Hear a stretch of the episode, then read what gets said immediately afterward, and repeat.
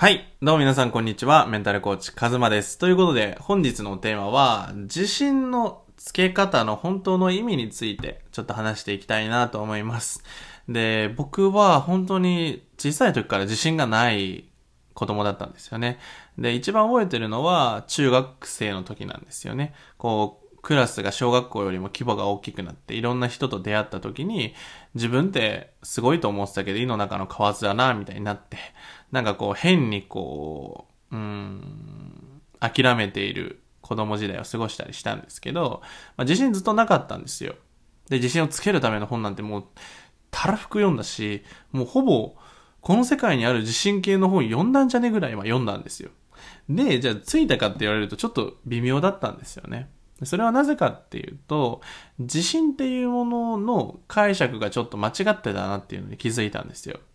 例えば、あの、今あなたが自信って聞かれて、自信がある人ってどんな人だと思いますかね？なんか、うん、自信がある人っていうのはめちゃくちゃ挑戦していて、うん、アグレッシブで、なんかこう、やる気に満ち溢れていて、いつも堂々としてるみたいな感じのイメージだったんですよ、僕は。だからそんな人間になりたいなと思ってたんですけど、でも何か挑戦するときにはめちゃくちゃ怖いわけですよね。一歩踏み出すのが怖い、失敗したくない、嫌われたくない、笑われたくないとかね。うん、そういう思いになってめっちゃ怖くなるんですよ。で、その時に思うんですよね。自分がもっと自信があればよかったなって。うん、そういうふうに思うんですけど、あの、ここがすごく大事で、なぜ僕たちは不安になるのかっていう話なんですけど、あの、不安になるっていうことは、つまりどういうことなのかっていうと、2パターンあって、今までできていたことを急に、こう、本番みたいな形で言われたら怖くなるっていうこと。2つ目が、未知の挑戦ですね。自分がやったことないこと、人生で。この命生まれてから初めての体験っていうのは怖いわけですよ。で、一個ずつ話していこうと思うと、まず一つ目の、いつもはできてたけど、急に本番みたいな形っていうのは、うん、いわゆる、例えばこの平均台ですね。平均台の上で、とりあえず歩いてみて、絶対落ちちゃダメだよとか言われるとめっちゃ怖くなるわけですよね。何も考えなかったらできたはずなのに、急にこう不安になってくるとか、うん、失敗しちゃダメだよっていう空間だとやっぱ人って緊張するんですよ。今まで当たり前にできていたことがドキドキするんですよ。サッカーで言えばリフティングとか、うん、例えばまっすぐ歩いてねとか、いつも意識してないじゃないですか。でも急に意識しだすとよくわかんなくなったり、それこそどう歩いてるのとか言われたら、なんか足とこ手がなんかぎこちなくなるみたいな。意識をしてないんですよね、それって。毎日。運転とかもやっぱ最初は意識してたけど、慣れてくるとそんなに考えてないじゃないですか。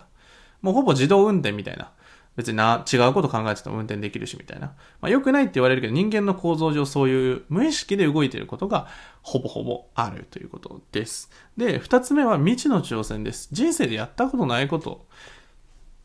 だから不安なんですよね。人生でやったことないことを挑戦できる人が自信がある人であって、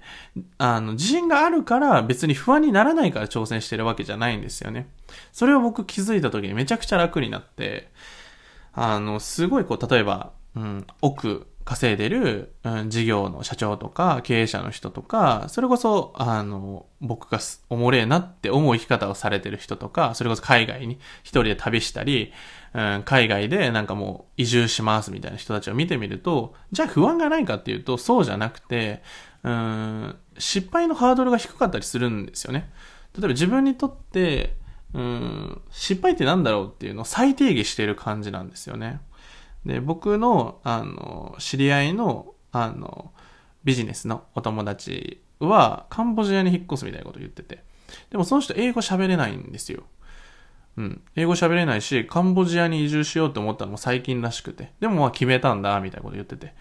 で、え、じゃあそのなんかいろいろ決まってるんですか？みたいな。いや、何も決まってないみたいな。え、それ大丈夫なの？ってやっぱ普通だったら思うわけですよね。でもその人はもう決めてるから、ここから情報を集めていけばいいし、英語の勉強も本気でやればいいし、全部今からやればいいって思ってるんですよね。だから失敗することじゃなくて、今何ができるのかなっていうのを考えたり、じゃあ何が失敗なのかなってなったら、多分破産することぐらいなんじゃね？みたいな。で、まあ死ななきゃいいでしょ？みたいな。死ななきゃいいでしょ？が基準の人それが失敗な人って別に他のことで失敗じゃなくなったりするんですよね。要するに、あの、自信のつけ方、まあ自信を持って挑戦する人っていう見え方ではなくて、失敗のハードルをまず下げるっていうのが大事です。自分にとって何が失敗なのかっていうことですね。もう究極死ななきゃいいみたいな、それぐらいのぶっ飛んだ基準でいいと思うんですよ。だって生きてりゃ、まあ、うん、挑戦して失敗してないし別に良くないみたいな学びになるしね、それが。だから、うん、自信がある人って失敗することよりも得れるものを結構見てるなって思います。失敗のハードルを避けて得れるものは本当に経験だし次に活かされるからもうすでに行動した時点で成功みたいなものなんですよね。カンボジアに移住するって決めていろいろ調べたら絶対知識はつくし、あの、今すぐ例えばできなかったとしても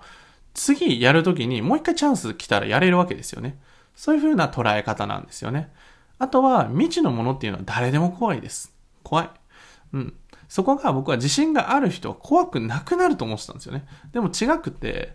自信があるかないかっていうのはそんなに重要じゃなくて考え方なんですよね。うん。失敗のハードルを下げて挑戦したらもうその時点で成功じゃんっていう捉え方をしていれば全ての現象っていうのはあの行動しやすくなるし何よりも挑戦するときは不安でいいんですよ。不安になること、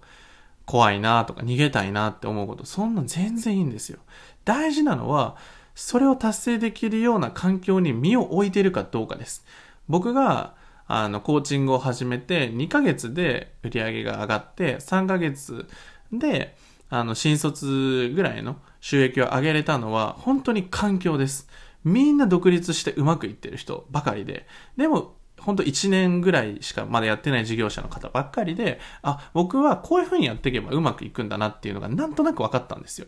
でもそれが、うん、みんな周り全員会社員だったら僕絶対できなかったと思うんですよ。だってそっちに影響を受けるから。うん。みんな会社員だったら絶対心配されるんで、え、大丈夫なの？その事業みたいな。え、コーチング怪しいみたいな。そういうイメージで話されたら、僕の中でやんない方がいいのかなとか思うじゃないですか。でも、それをこう、どうやったらうまくいくのかっていう、その視点で考えてくれる人が周りにいっぱいいたんですよね。そう、ちょっとアラーム鳴っちゃったんですけど、そう、そんな感じで、あの、自分がうまくいくような環境を作っていって、日々自分が目標とか叶えたい方向性に向かって達成できている状況とか状態を作れていたら自然と自信ついてきます。最初よりも明らかに。あ、1ヶ月前ってなんか自分全然自信なかったけど、今なんかちょっとで自信あるかも、みたいな。その状況を作っていくためにどうしたらいいのかっていうと、先ほど言った、まず一歩踏み出すために、成功と失敗の解釈を変えていく。二つ目は、自分の未知の挑戦するときに怖がっていいっていうことです。怖がっていい。そして、自分が日々成長するために何をしていけるのかっていう環境を自分が作っていく。一人で頑張ろうとせずに環境っていう素晴らしい力を借りてバンバン挑戦していく。こういうのを積み重ねていくと、本当に1ヶ月とかで成長を自分で感じられたり、自分のなんか気持ちの変化がすごいあるんですよね。それはなぜかっていうと、自分がやりたいということに対して一歩踏み出せている状況が作れただけで自信がつくんですよ。僕たちはやりたくないことを頑張ってるから自信なんてつかないんですよ。だってそれやらされてるから。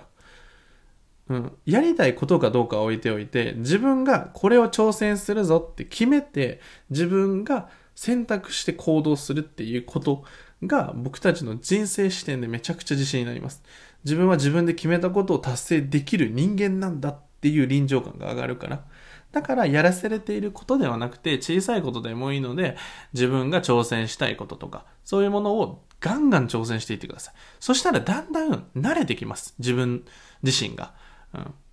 挑戦することに対してね。で、もちろん怖いです。それは当たり前です。怖くていいし、失敗と成功の基準を捉え方を解釈を上げるっていうのがすごく大事です。ということで今回の音声はこれで以上になります。最後まで聞いていただいてありがとうございます。ぜひコメントの方でね、アウトプットお待ちしております。そして公式 LINE の方に概要欄にあるんですが、そちら追加していただくと、あの、メンタルだったり、マインドだったり、行動力編だったり、いろんな動画講座をね、プレゼントしています。こちらはもうすぐね、あの、閉鎖して、また新しいバージョンに、あの、組み替える予定なので、めちゃくちゃ